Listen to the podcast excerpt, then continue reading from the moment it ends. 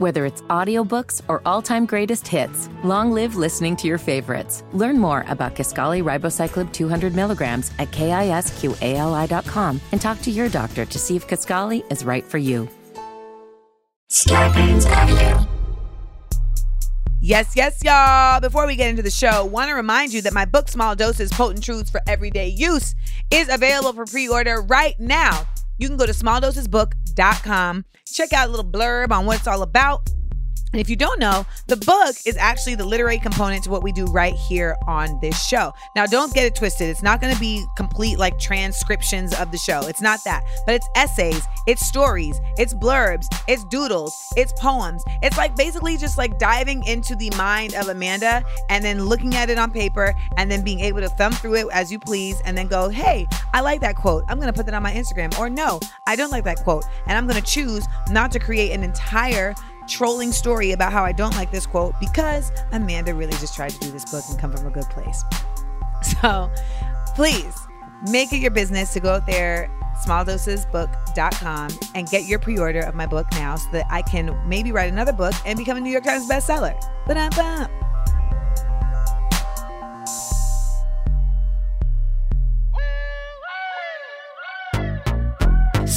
Doses. Self-help from the hip. Small doses. We're talking that shit. Small doses. And keeping it real. Small doses. With me and Amanda Seales. It's so funky.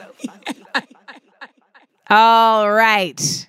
Feeling very cancery today, ladies and gentlemen. Lots of uh, emotions and uh, feelings. I'm not sure. Is Mercury in retrograde? You know how you like to just blame it on Mercury retrograde whenever shit feels crazy?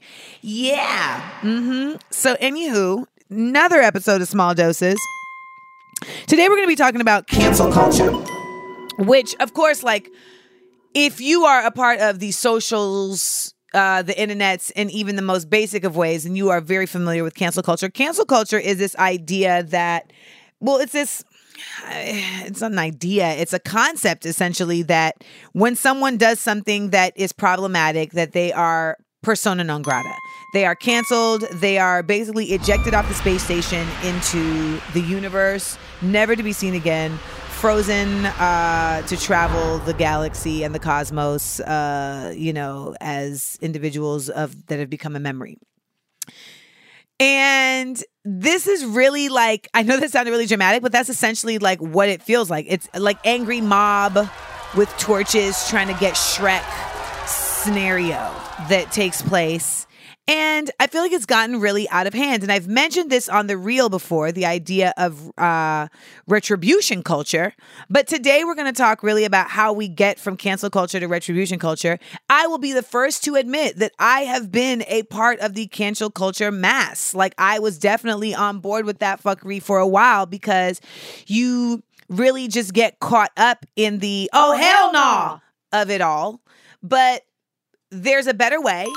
And um ironically it even ends up somehow kind of applying to like your life. Like I feel like even in my personal life, romantic life, I've been trying to figure out like how not to practice cancel culture. Uh, so much so that I just cried in front of Rebecca and Brendan. but let's get the show going.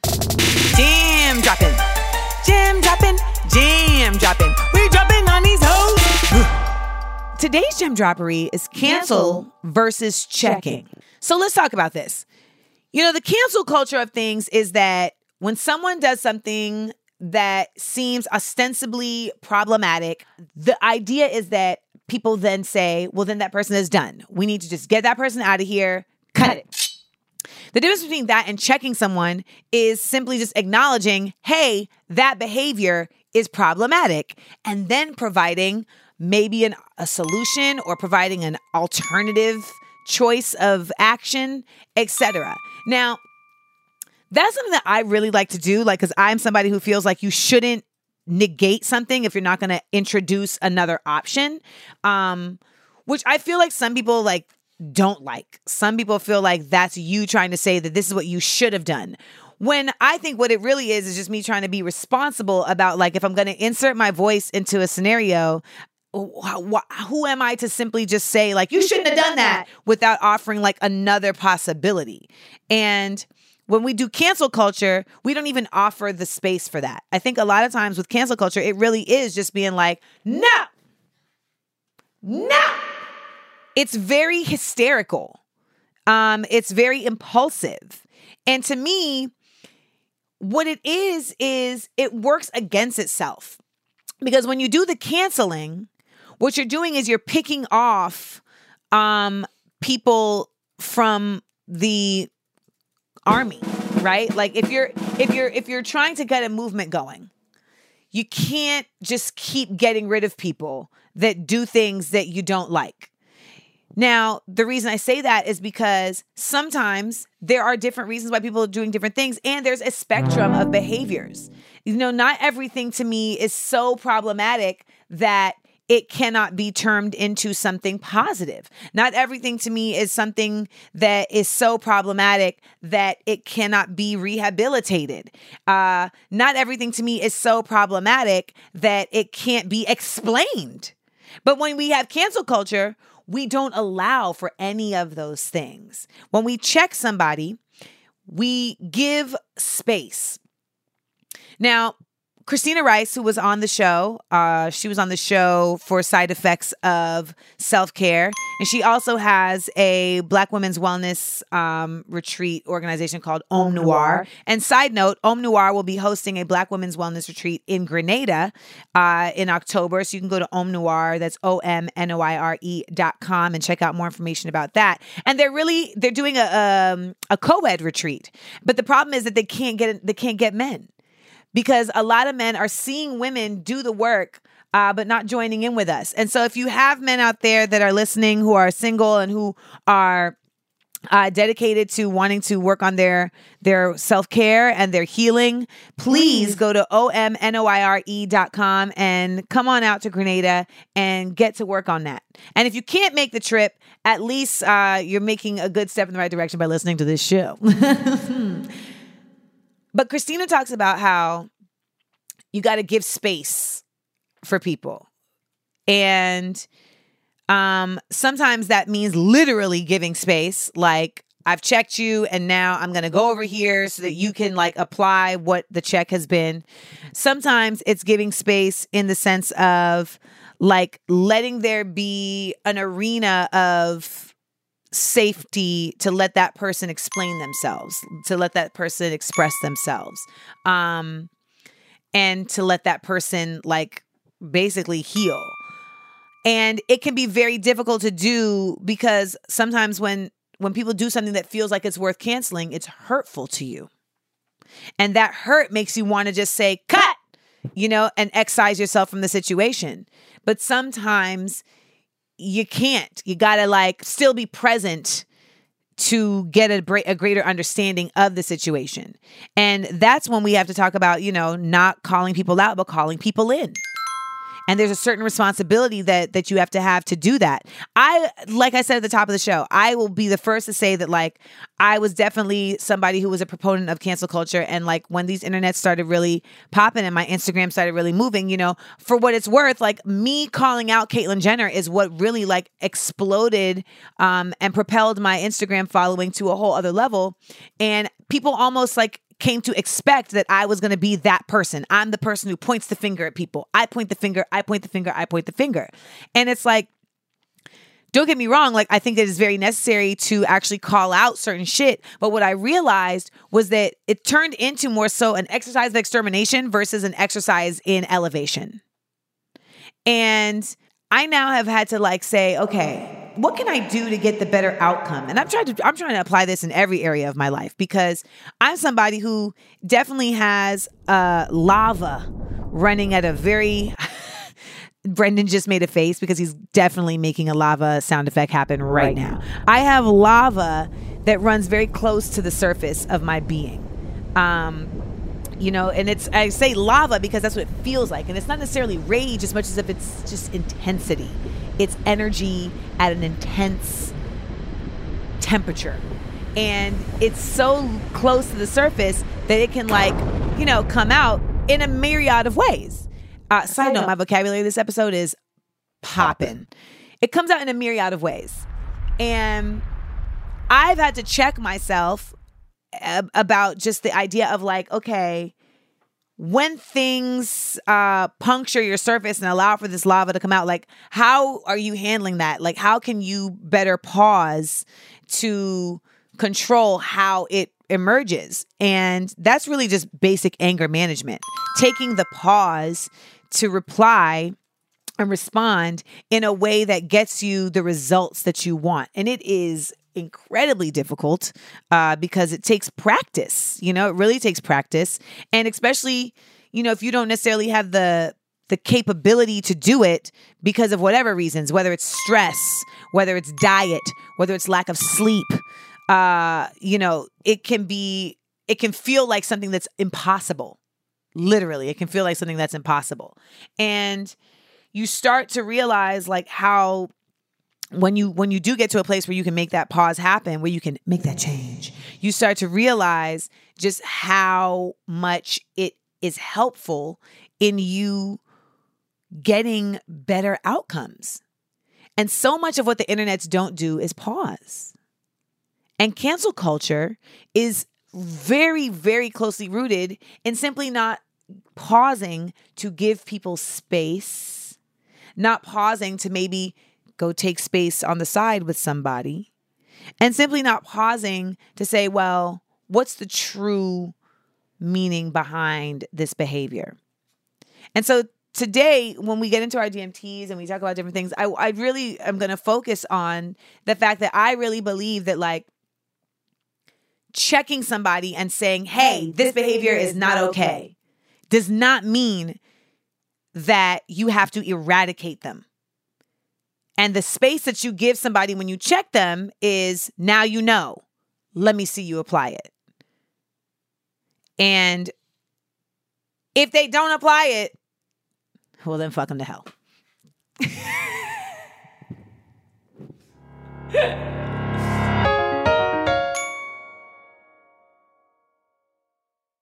DMT. We're serving it. First question Is it really effective? Why only a selective few get canceled? Why is Tyga a whole pedophile and skipped being canceled? He got a bomb ass wash and set and unscarred. You know what? Agreed.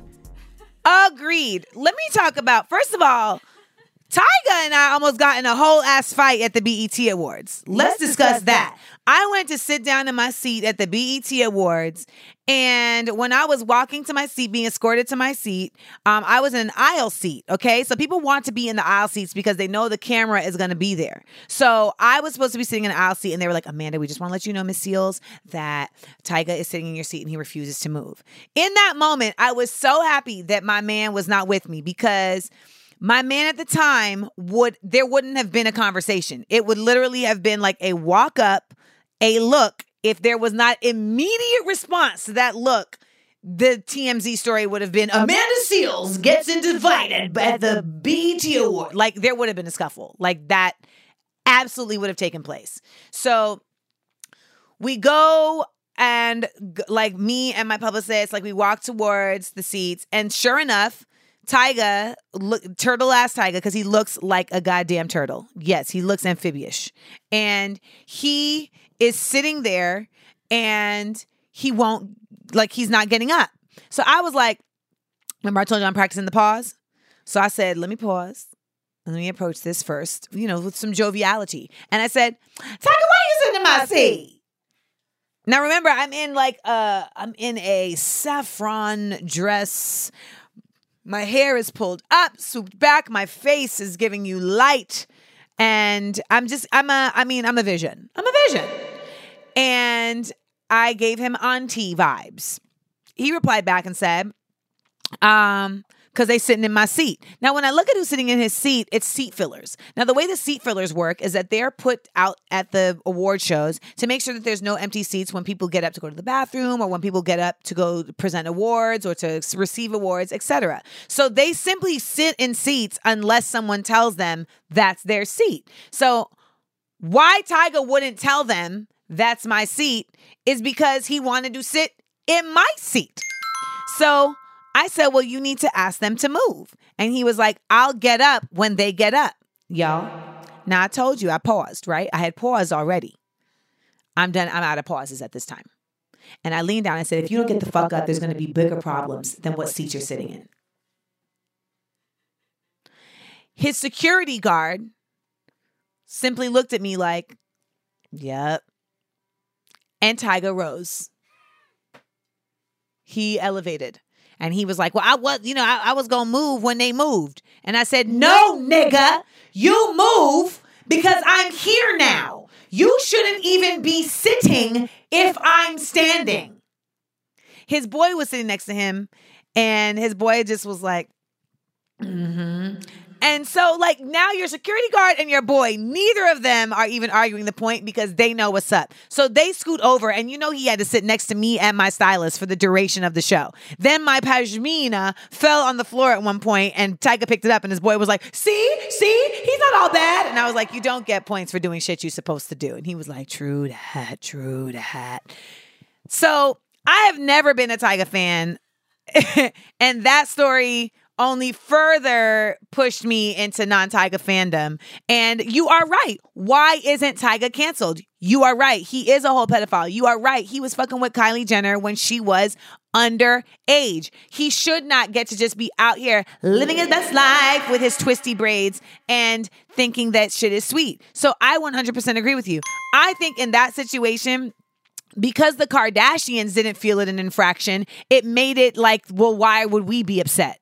If the girl mama ain't upset, why are we upset? Right. And I think that's how that ends up happening. But I do agree with you that cancel culture is something that is kind of like it skips over certain people. And I think the real thing is that it gets applied to the people that we kind of like cherish the most, right? So, like, I think Kanye is somebody who people love his music so much and they care about him so much. We know so much of his story that when he decided to start wearing a Make America Great hat, it was like, oh, well, you know, I can't, um, I just can't imagine how this person could like betray me like this. And I think that's what it ends up feeling like. I think cancel culture for a lot of folks is a feeling of betrayal more than anything. And what do we do when we're in relationships and we or someone betrays us? That's exactly what we do. We're like, get the fuck out of here. We block you on all forms of internets and phones. We make sure that we don't communicate with you. You know, we burn your pictures. We, I, I don't do that, but some people take it to those extremes. You know, it's it's really that. So I think that's the reason why cancel culture ends up skipping over so many folks. Now, the question of whether it's effective or not you know the the goal the the the real question is what's the goal of cancel culture right? Because is the goal to say that if we if we keep doing this to people that it's going to enforce this idea that will make people be more thoughtful about how they move so that they don't get canceled either? I think that at the highest possible consciousness that that is maybe what people are thinking. But for what it really ends up being is that i don't think there really is any consciousness beyond the action of canceling. I don't really think that there's a true thought process that people put in place to say like well we do cancel culture because this is what we want to get out of cancel culture. I think that when it comes to cooning and canceling coons there's absolutely the concept of like you gotta eradicate the uh the weakest links. You got to eradicate the cancer. You know you got to remove those who are obfuscating the mission you know, and and making a, a very hard line dashed because of their inability to commit to the cause. So I get that. Like, trust me, I am I'm not even Jon Snow.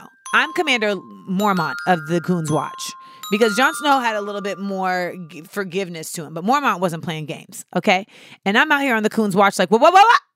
Paris Dennard, get out of here. Omarosa, get out of here. And when Kanye, when Kanye crossed over the wall and joined in with the fucking coonlings, we had to say, get out of here.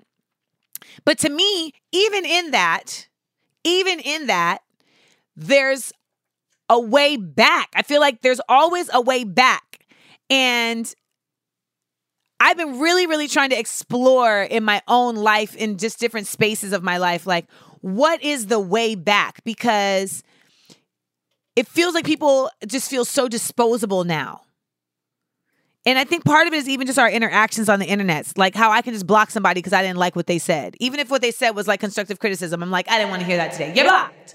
And like even on like these apps, you know, it's just like no, no, no, no, no, no, no, no, no. Like you're just able and even if you're talking to somebody on the app and I don't know, like you're dating somebody and they don't work out, you're just like, it's fine. There's somebody else, you know, unless you're a black person trying to date a black person on Raya, in which case there are not other options.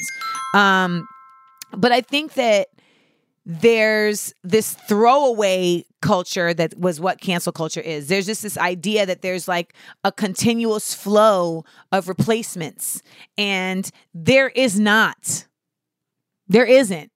I know it seems like there's like, like this never ending amount of people on the earth, but the reality is is that like everybody's an individual and there eh, there there aren't necessarily replacements for everybody and everybody is not expendable and everybody is not um just able to kind of like fill the shoes of the next. You can't tell me there's a replacement for Toni Morrison. You know, you can't. We lost one of the greatest voices of our time. There's no replacement for that.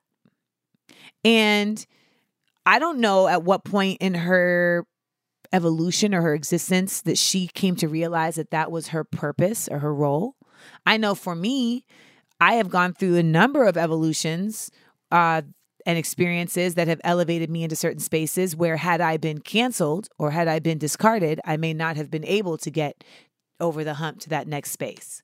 So, just something to think about because I think that even when we cancel coons, uh, the the I know that with that one, the thought process is like, if you're gonna be over here, you can't be against us, and we can't have people over here that are against us. And I think that's the underlying thought process of all of this. But I think that we have to really be asking ourselves, like, how effective is it to say that anything that makes you feel uncomfortable or anything that seems like it's transphobic or homophobic or racist or et cetera, et cetera, is against. I think that sometimes there is room for conversation. Next question. Cancel culture is exhausting as fuck, and pretty much everyone has the capacity to be canceled if we're being real. How do we shift from a cancel culture to a culture of restorative justice and redemption? Well, you know what? That begs the question that I was talking about in the previous question, which is well, what does it look like when someone is practicing restorative justice or like seeking redemption, right? And I think a lot of that is action. You know, it's like that's what the giving space part is too you got to give people space to present action that speaks to a desire for redemption or even a desire for healing or a desire for change or or understanding you know and um sometimes people don't necessarily know what those restorative justice techniques are. I think there's a lot of like white people, for instance, who will ask black people like, well, what what can I do to like help racism? And that's their attempt at saying like, what is the restorative justice practices that I can like get into to help end racism? And you know, I think on a on a basic note, like black people don't necessarily, for the most part, I feel don't necessarily like being asked that question is because it's like. Well, first of all, like, have you asked yourself, do you think you're better because you're white? Like, have you started there? Because I think a lot of white people, if they really have that conversation with themselves, would be like, "Ooh, shit! I think maybe I maybe." I think I may have actually been affected by that brainwashing a little bit because there's an othering that happens just by nature of being here in a place where everybody else is other. So like you have to like even get to the root, the root, the root of that to even be able to know uh, how to start on restorative justice practices. But I think action is the key element of redemption culture. And I think it's action on the part of the person or organization and it's action on the part of the people calling for the cancellation you know and being able to say like well these are the things that we feel that you should partake in to really like start the walk back towards us. We play a game on Smart Funny and Black that is about this, where I have the black spurts basically like I put up a picture of somebody who has been canceled and I have the black spurts address them and address what they did to get canceled and then they have to tell them what they can do to come back over to the side uh, of the good folks. And it really is about like pursuing redemption culture and this idea that we can't just keep discarding everybody for fucking up. You know, and then some people have like bad days. Some people are going through a bad time. Some people have an entirely bad life. Like Mike Tyson, for all intents and purposes, was canceled. In another time, Mike Tyson would have been canceled. Like Floyd Mayweather for me is canceled. Like he's done so much fuckery at this point that he's canceled. And I know people would say to me, like, well, who are you to cancel Floyd Mayweather? Like he's one of the greatest boxers or whatever, whatever. And I'm like, yes, but he also posted like his ex girlfriend's abortion like files on the internet. You know, like he's also like hurt several women, et cetera, et cetera. And it's like, well, why is he not canceled? But why is he canceled, but Mike Tyson isn't? And it's because Mike Tyson has actively pursued wellness continuously. He continues to do so. Now, he may never be a well, completely well person per se because of the traumas that he has experienced. But you gotta at least give credit to somebody who is doing the work, right? And my therapist always says, like, listen, the reality is that people do work in fits and starts when you're on the outside looking in, it's very easy to be like, whoa, whoa, you're not doing the work today. But doing the work is exhausting. Doing the work is tiring, and not everybody has the same capacity uh, for that uh, that uh, application of work. And so they may need they they may fall off and come back. They may not be hitting it as diligently, you know, this month as last month. You know, there's a number of variables that come into place. But when it boils down to it, that's to me the difference is that both of them have the same resources in terms of finances both of them have the same level of you know let's say uh, maybe not the same level of acclaim but they're both acclaimed by the boxing community but one decided like i, I gotta, get, get on the right, right side of right. right and the other one was like i'm cool now I don't necessarily know if Mike Tyson's any smarter than Floyd Mayweather by any. I, I that's not even shade. I just don't know. But what I do know is that I give, I just really feel like there was a time when we talked about Mike Tyson and he was a monster. And he has had to go through an incredible transformation to get past that and you know but he's also had the resources to do so and a lot of people don't have those resources. When we talk about cancel culture though a lot of times we're talking about celebrities and people who do have resources for you know getting education and getting change happening within their own lives. And i know my frustration is when i see people who do have access to all of these things and are simply just not taking uh the initiative to do so. And that's when i feel like well redemption culture has to come from both parties. It can't just come from us being like, we forgive you. Because at the end of the day, I feel like you cannot forgive somebody who isn't asking for forgiveness. That's why I get really annoyed when black people are so quick to forgive motherfuckers that are murdering us. It is ungoddamn real. Like Dylann Roof, and people are like, we forgive you. And I guess you got to do that for your heart or whatever. But I think that's also like, a lot of the work of what what uh what these slave drivers were doing when they had the slave bible which basically was a version of the bible that was distributed amongst slaves that removed stories of freedom and revolution. And yes rebecca's looking at me like what? I'm gonna send you the link. Because charles blow our master black expert from smart funny and black at the apollo he's doing a story on it. And it's really just it's so it speaks so literally like it's not even like figurative it speaks so literally to this culture of forgiveness that has ended up finding its way into black american culture that says like well you know we just forgive you because you know that's what the lord want us to do. And it's like i don't know. My lord want me to be like what? Because i don't know how forgiveness per se is satisfies justice.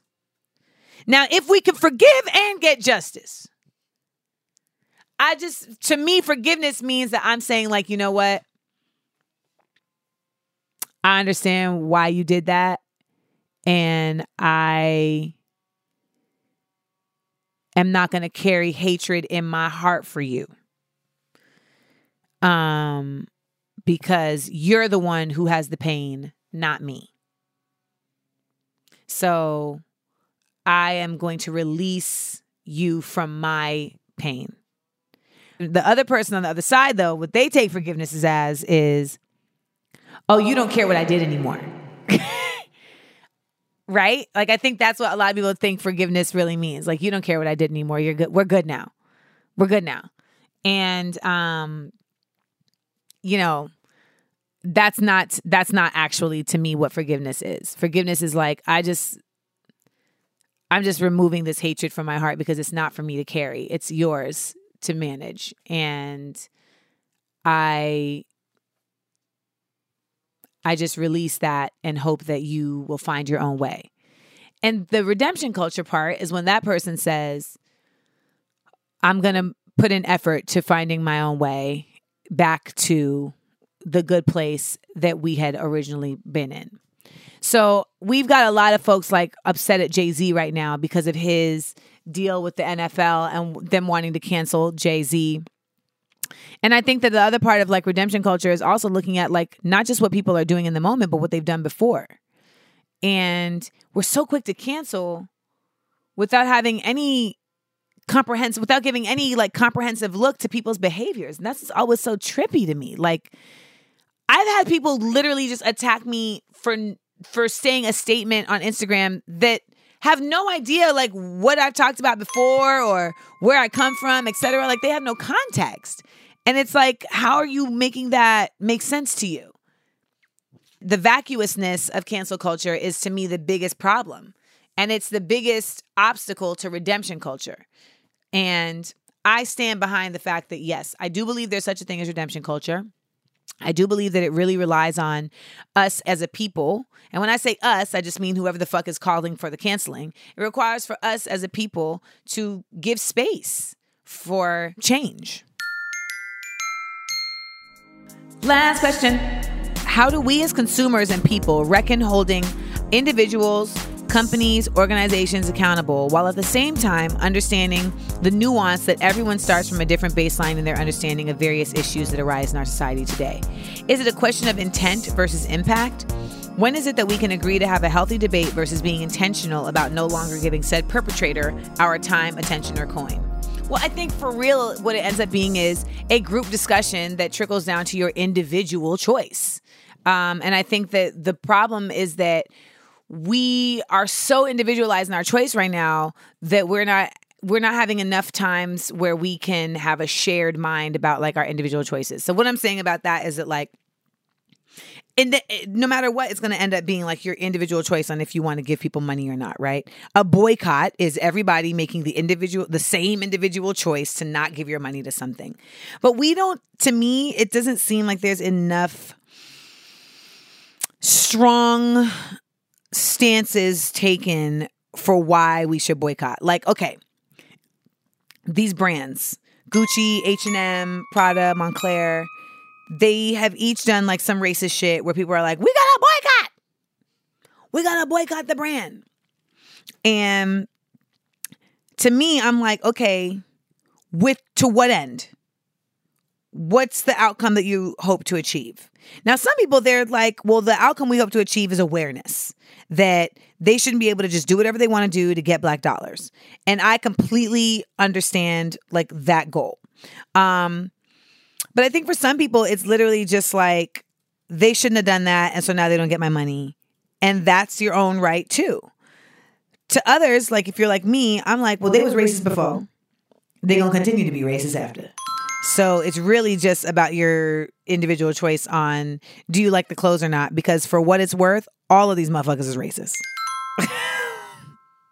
all of them. And I guess I think some people are also like pseudo purists who are 1000% like considering themselves extremists because of their like, I don't give my money to anything that's racist. And I'm like, you're really? Then move.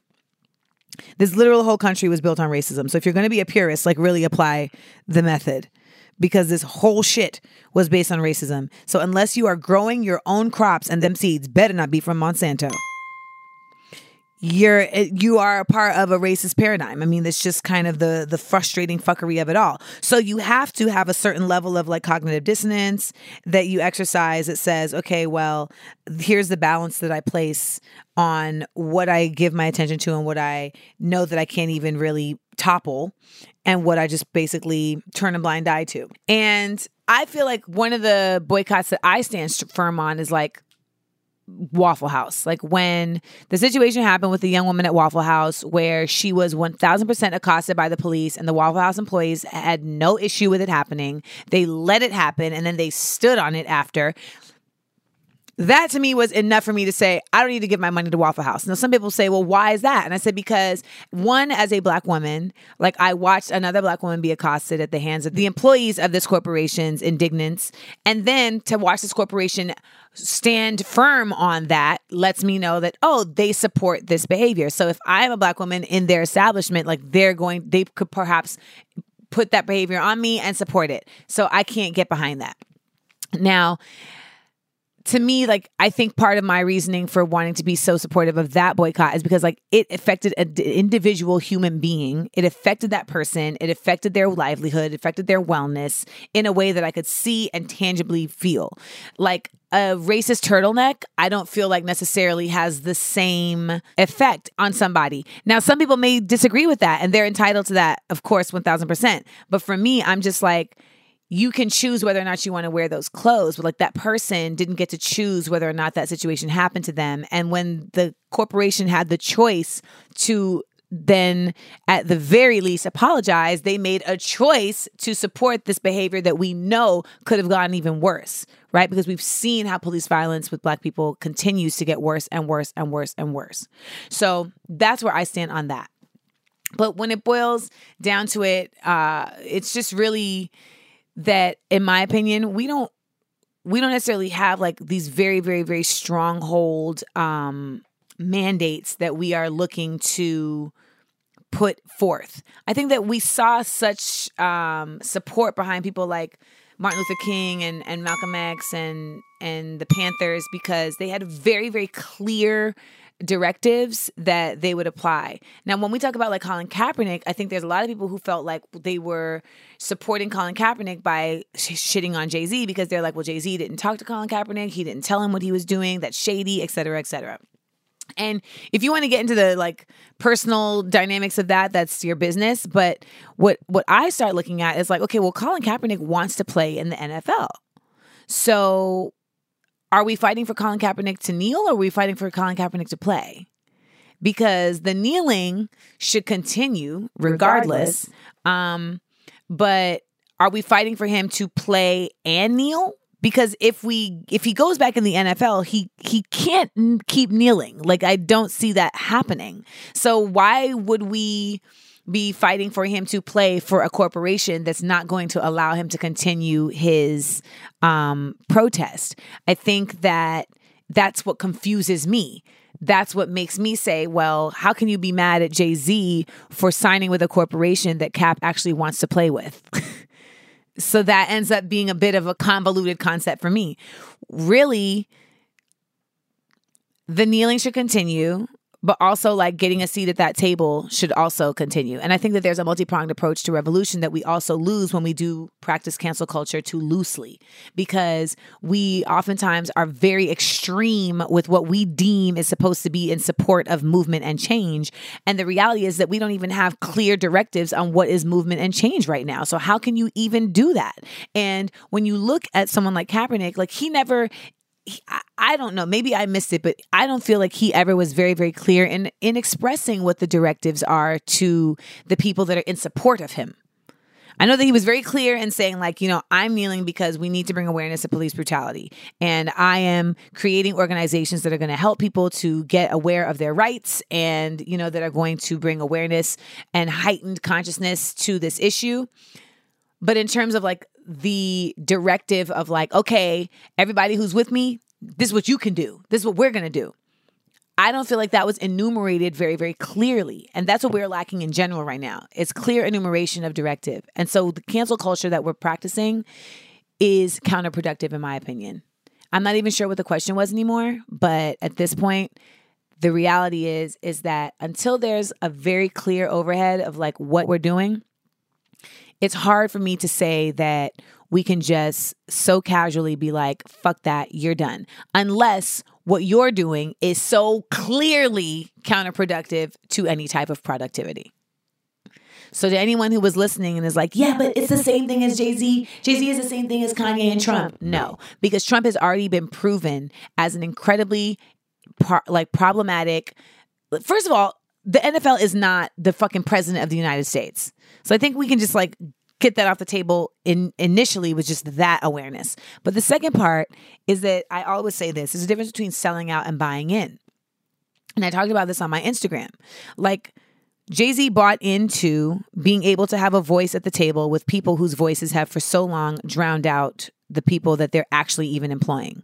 So I'm not saying he's necessarily going to go in there and be a revolutionary, but I think that there is something to be said for having somebody in that space who has demonstrated in the past an awareness and a proclivity for wanting to raise voices that look like him and that have experienced things like him, specifically as a black person.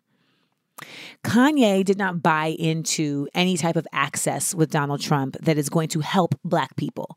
Because in order for him to gain audience with Donald Trump, he essentially had to demean black people and say that we don't know what we're doing and that we don't know what we're talking about and that slavery, you know, is is not uh what did he say? The slavery was dead. He said some wild shit about slavery. But for the what I, my point though is that he didn't buy into anything with Trump. What he did was become a mascot.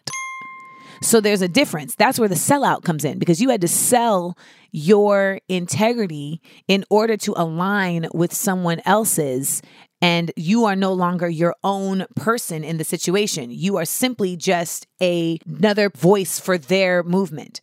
I don't feel like Jay Z at the NFL is now like, I'm not Jay Z anymore. I'm the NFL. Got, Got it? it? People I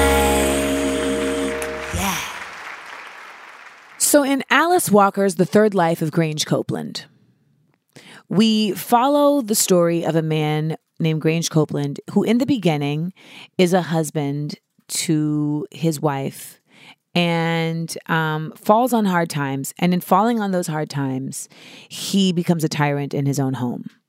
Uh, and now, m- remember, I haven't read this in, in quite some time, but if memory serves me correct, um, I I believe he ends up in a domestic violence situation where he ends up killing his wife. Maybe not even on purpose, but I think there's an accidental situation that happens. He that he goes to New York. He was in the South. He goes to New York. He had a daughter. He had a daughter. The daughter stays down there. He goes to New York. And while in New York, he um, experiences a number of hardships and uh, situations and scenarios that shape him forever and that remold his person and his perspective on things. He then comes back to the South, comes home, and with all that he has experienced, uh, seeks to find redemption by doing for his granddaughter what he did not do for his daughter.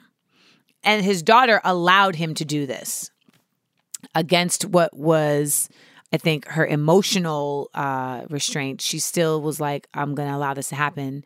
And the healing that took place took place uh, because he put in action a restorative justice measure the best way that he could.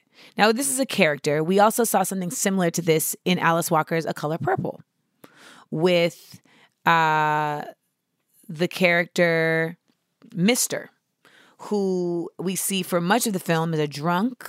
He's a rapist. He's a pedophile. He's, I mean, he's literally the worst kind of person possible. Um, and eventually, after Celie tells him, until you do right by me, everything you do is going to fail. Uh, he essentially loses everything. And in the pit of despair that he is in, uh, is faced with having to come to grips with the fact that that's how he got there. He got there by his own pride, by his own ego, by his own uh, doing. And he then commits to one being kind to Celie in a way that he has never been before, and also uh, seeking to help with the children and raising the grandchildren in a way that he had never done before. So we've seen this theme happen twice in Alice Walker's books. And so today, my um, people I like is related to the individuals who try. Now, the frustrating part about both of these characters is that it took them losing everything in order to be able to see the error of their ways.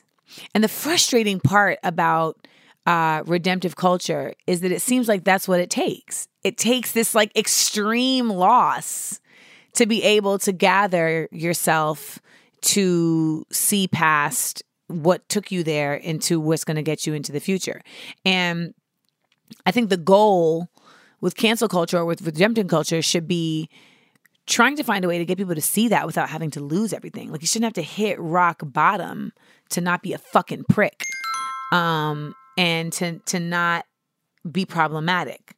And I guess my people I like is related to the individuals who don't let that get that far. um, and the reason that that happens is because they listen.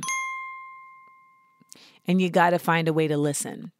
And our egos are so strong and so propped up, and particularly men, because patriarchy really just creates a beautifully uh, terrible platform for ego.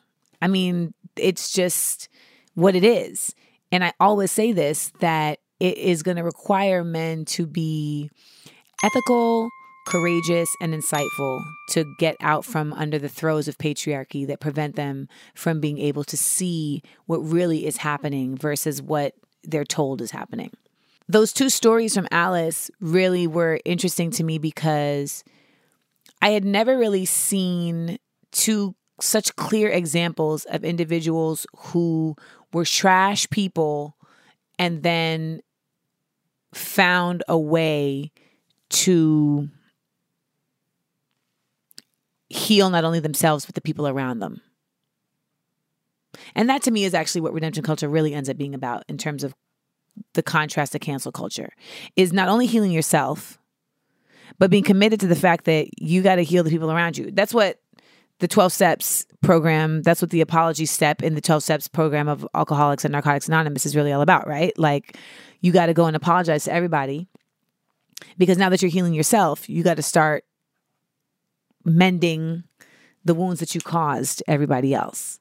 And with cancel culture i think what we try to do is say we're going to cut you now before you fuck up anybody else we're going to cut you now before you get out of hand and before you continue to fuck up shit. And we're going to cut you now because, you know, who are you and what are you doing? This is this is unacceptable. This is unacceptable. Um and I just don't I don't think that's healthy. I don't know really what the answer is, but I do know that the cut you now without any clear directive of how to mend those wounds just seems to me as harmful as the people who are being cut.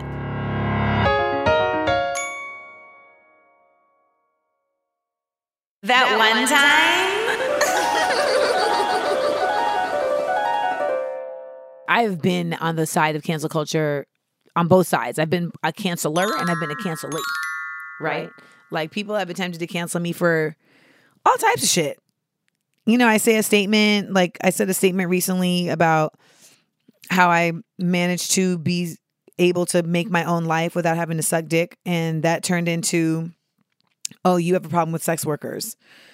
And I was like, I didn't think I was going to have to explain this, but like I was referring to businesses that don't involve sucking dick and the fact that there are women who and men who are introducing the um, exchange of sexual favors in a space where that should not have any merit um, and that makes it very difficult for individuals like myself who are not trying to do that uh, to stand on our integrity of sticking to the actual script of doing the work that has been applied. Well, that turned into a bunch of people who don't know what the fuck I was talking about, yelling at me in my Instagrams DMs, talking about how I'm a shady, I'm a, I'm a, I'm a, what am I? I'm horophobic and all type of shit. And I'm just like, if you're in the business of sucking dick, then suck the dicks. But even in that business, there are rules and there is code. And if people are breaking rules and code to get ahead of you, you're to have a fucking problem with it.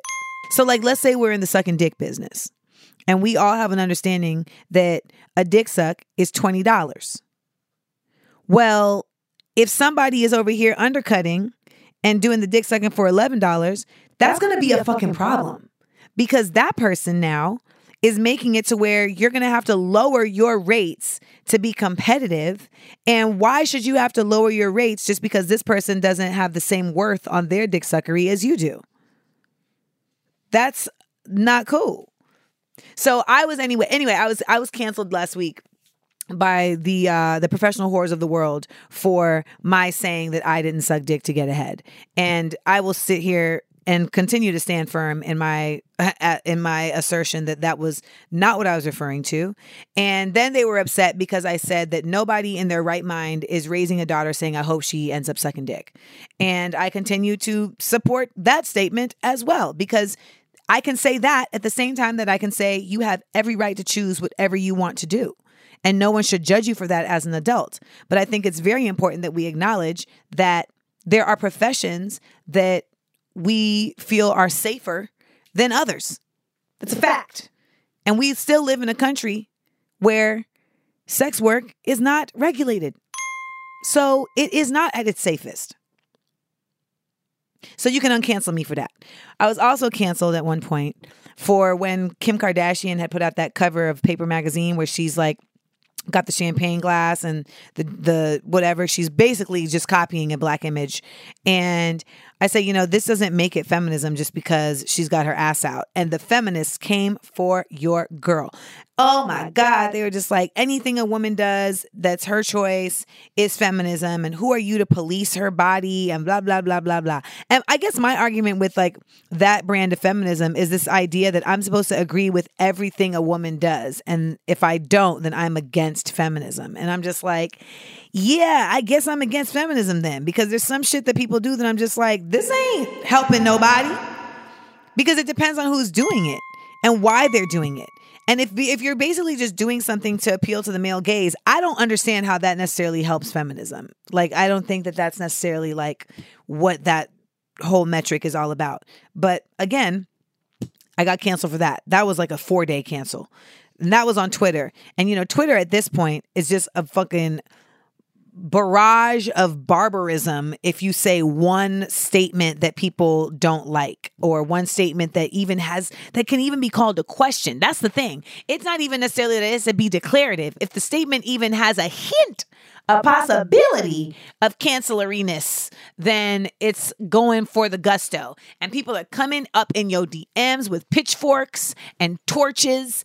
Uh, it's looking like goddamn Charlottesville in your in your in your mentions because they want to take, take, you, you down. down. And where does that get us? And and the other part of it is that there's no conversation, right? Like there's no like explanation. My frustration is always the the the it, it is incensing to me when I express what I meant to say very clearly and I'm told no, that's not what you meant to say.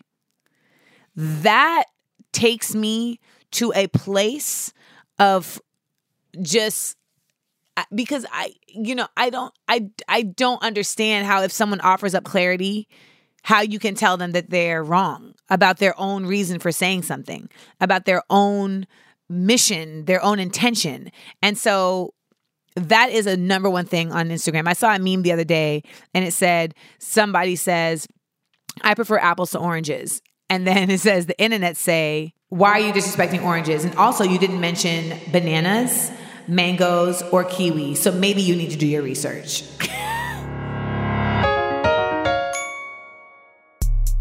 I think one of the key elements of even approaching the discussion on cancel culture is acknowledging nuance and the fact that there has to be nuance in the discussion.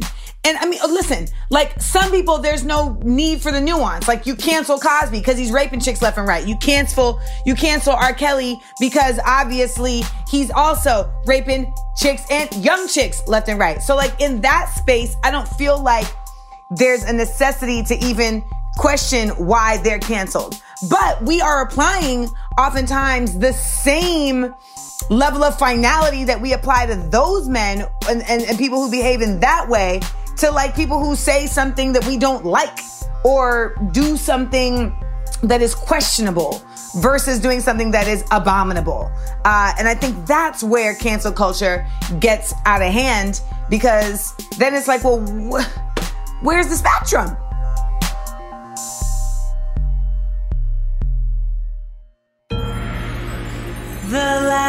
Last dose. Cancel culture to me at this point feels more so about attacking versus elevating. And that is where we have gotten off the path. Because really the whole goal initially to me felt like we are we are pointing out problematic behavior, problematic people so that we can weed them out to elevate the mass.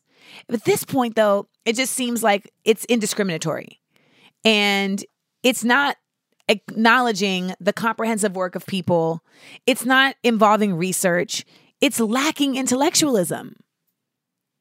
Cancel culture at this point has no compassion, it has no intellect, and therefore it can have no place in actual change and revolution. And that's all I have to say about that. Starburns Audio, a, podca- a podcast network. Whether it's audiobooks or all-time greatest hits, long live listening to your favorites. Learn more about Kisqali Ribociclib 200 milligrams at kisqali.com and talk to your doctor to see if Kisqali is right for you.